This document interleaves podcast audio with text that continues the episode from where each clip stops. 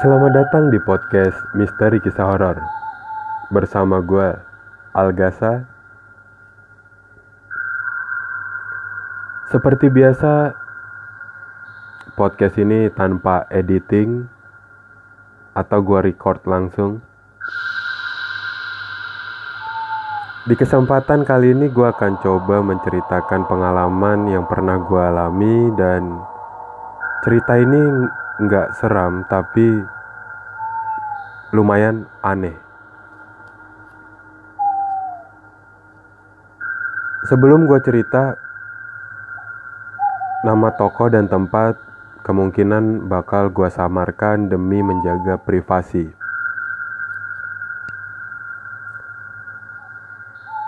Kejadian ini di kota Tangerang. Kebetulan baru satu minggu gue di Tangerang dan gue baru pulang dari Jawa Timur.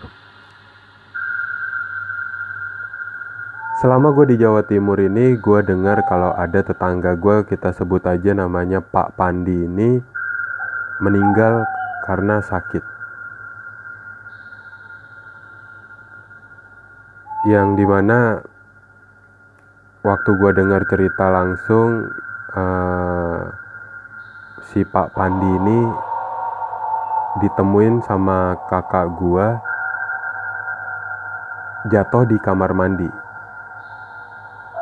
Karena waktu posisi sakit ini kata si kakak gua, dia ini mau ke kamar mandi nggak ada yang nuntun dan di rumahnya itu nggak ada siapa-siapa karena anak-anak dari Bu eh Pak Pandi ini kerja semua. Kebetulan si Pak Pandi ini yang gue tahu ini pensiunan PNS. Dan sebagian dari anak-anaknya juga ada yang ikut jejaknya dan sebagian ada yang karyawan swasta.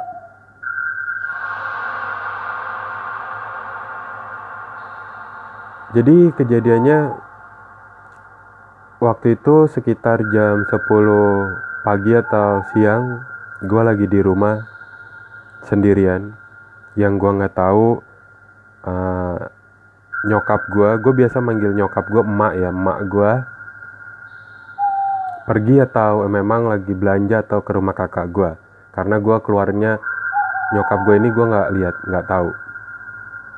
Gue lagi santai di rumah lagi baring-baring lagi nonton TV biasa dan nggak sengaja gue lihat kipas. Kipas yang banyak debunya kotor dan gue iseng berinisiatif buat bersihin gitu. Iseng-iseng pikiran gue dalam hati ah gue iseng ah mau bersihin kipas. Akhirnya gue putusin ambil uh, alat-alat kayak obeng dan alat pendukung lainnya buat bongkar dan bersihin kipas. Gue bawalah alat sama kipas ini ke depan rumah. Gue bersihin di teras gue bongkar. Nggak ada hal-hal yang gue pikir yang aneh-aneh atau bakal ada sesuatu yang aneh gitu. Nggak ada. Nah selang 10 menit gue bersihin kipas tetangga gue keluar uh, kita sebut aja namanya Bu Pandi. Bu Pandi ini keluar. Sebelum uh, eh, gue jelasin tentang si Bu Pandi ini, gue jelasin posisi rumah Bu Pandi sama rumah gue. Jadi posisi rumah Bu Pandi ini kebetulan uh, bersa bersebelahan sama rumah gue, tapi bukan pintu depan. Jadi rumahnya Bu Pandi ini yang bersebelahan itu pintu belakang. Nah, Pintu belakang rumahnya si Bu Pandi ini itu terbuat dari besi, semuanya besi full. Yang di mana yang gue tahu setiap ada yang keluar dari pintu belakang pasti pintunya bunyi karena gesekan dari pintu sama ubin. Dan slotnya ini terbuat dari besi juga otomatis. Kalau misalkan dibuka atau ditutup itu bakal uh, ngeluarin bunyi kayak krek krek krek krek krek bunyi besi. Tapi uh, entah karena gue nggak denger atau memang lagi fokus di kipas yang gue bongkar jadi gue nggak dengar apa-apa. Nah kita balik ke Bu Pandi. Waktu itu uh, selang 10 menit itu Bu Pandi keluar dan gue coba buat negor Bu Pandi waktu uh, berhadapan persis lewat depan gue biasanya si ibu Pandi ini kalau keluar atau semua keluarganya dia kalau keluar itu buat uh, sapa itu pasti balik nyapa seperti itu. Dan ketika gue sapa gue tanya bu mau ke mana? Si Bu Pandi ini tumbenan gitu. Tumbenan diem. Nggak nggak balik nyapa gue pikiran gue oke okay lah mungkin karena uh, memang lagi males atau emang si Bu Pandi ini nggak dengar nah cuman uh, ada hal yang gue bikin gue bertanya dalam hati kayak gini si Bu Pandi ini tumben. Keluar ini bawa payung. Karena gue baru nemuin juga si Bu Pandi ini uh, setiap keluar kalau gue ketemu itu dia bawa payung. Dan gue baru ngelihat si Bu Pandi ini keluar bawa payung. Biasanya sih anaknya kebiasaan anaknya ini yang perempuan itu memang nggak apa nggak pernah nggak pakai payung gitu kalau keluar waktu siang tapi kadang juga anaknya juga uh, nggak nggak pakai payung tapi keseringan si si anaknya ini yang gue lihat malah yang keseringan kalau keluar siang pakai payung. Nah, itu hal yang pertama jadi pertanyaan gue. Dan yang jadi pertanyaan kedua si Bu Pandi ini mukanya agak pucet yang gue lihat dan waktu gue sapa ini dengan waktu gue nyapa dengan sedikit gue senyum yang gue berharap sapaan gue bakal dibalas tapi nyatanya enggak gue lihat mukanya si Bu, Bu Pandi ini agak pucet. Agak pucet dan uh, pandangannya ini kosong dan nunduk ke bawah. Dia jalan ngelewatin gue gitu aja dengan uh, langkah kakinya yang santai. Nah waktu Bu Pandi udah ngelewatin gue uh, gue sedikit colong-colong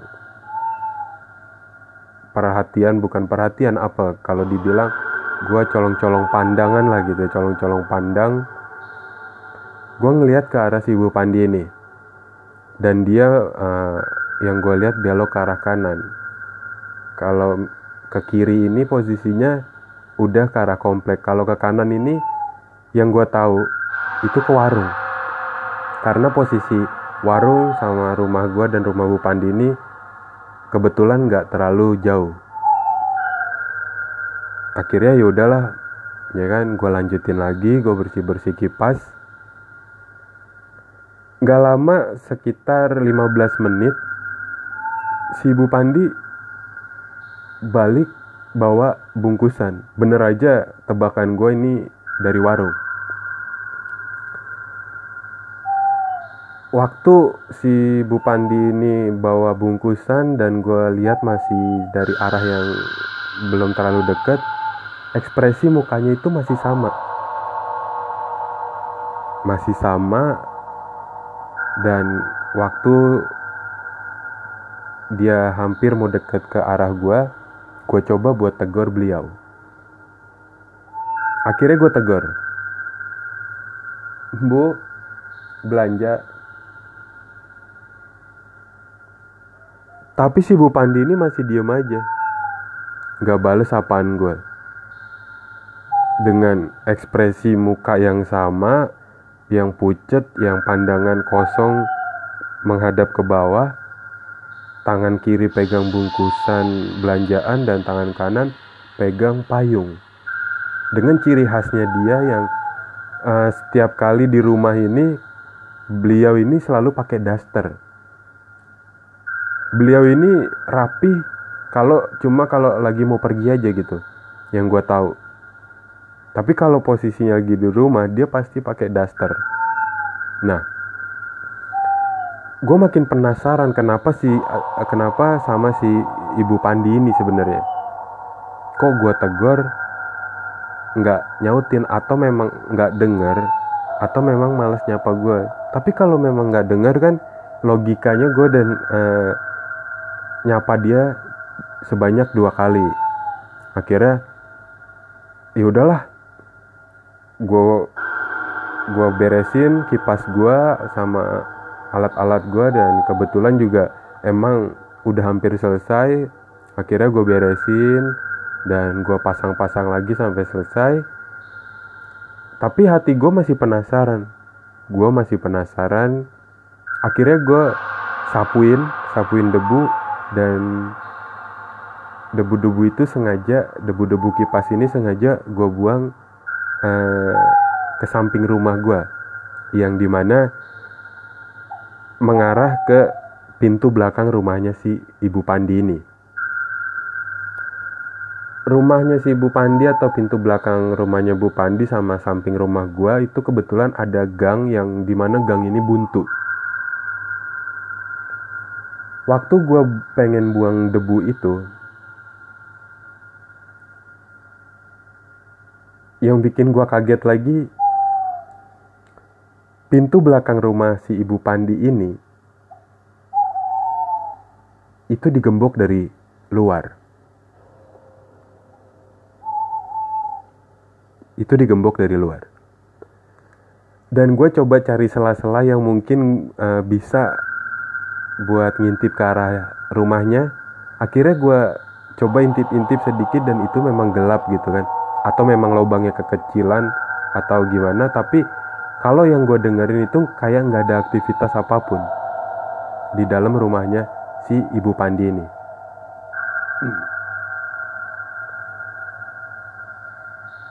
Nah. Akhirnya gue masih belum bertanya-tanya lagi gitu. Maksudnya iya itu siapa gitu? Tapi gue belum lanjutin pertanyaan di dalam benak gue yang pengen gue keluarin tentang si ibu Pandi itu atau siapa sebenarnya yang gue lihat itu. Akhirnya gue fokus dulu bersihin semuanya bersihin kipas-kipas bersihin debu semuanya gue masukin ke dalam debunya udah gue buang. Nggak lama uh, mak gue pulang nih.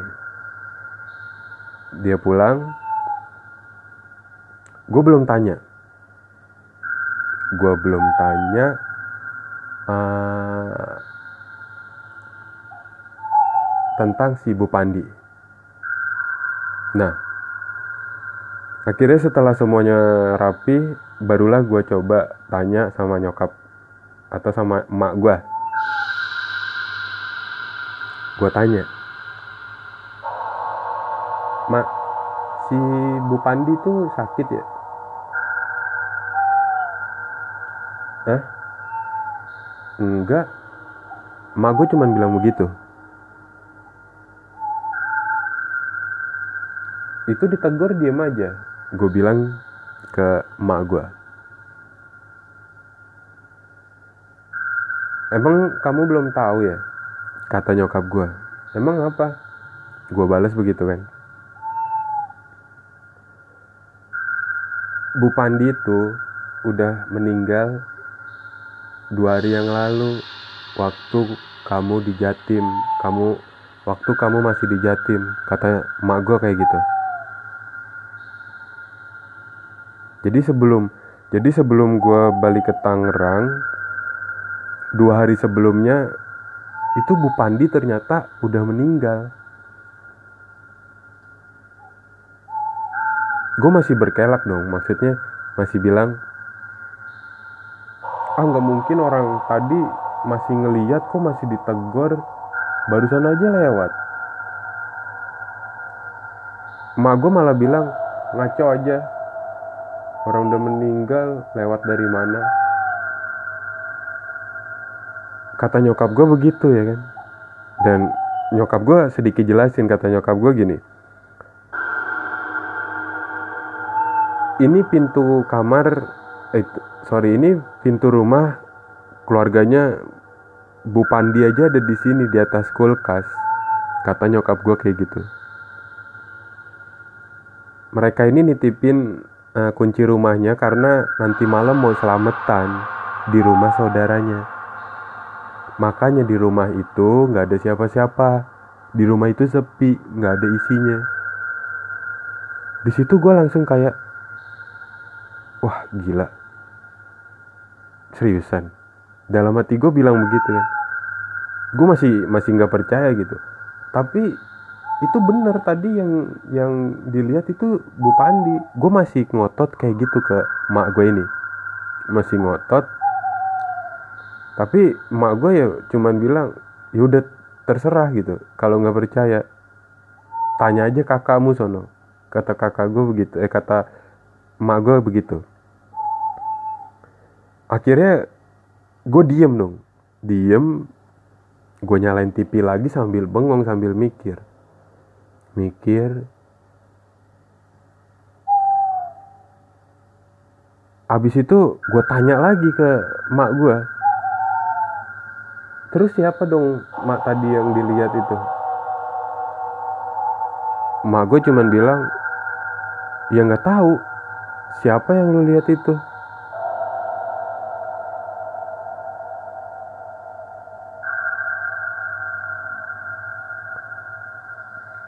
Terima kasih sudah mendengarkan.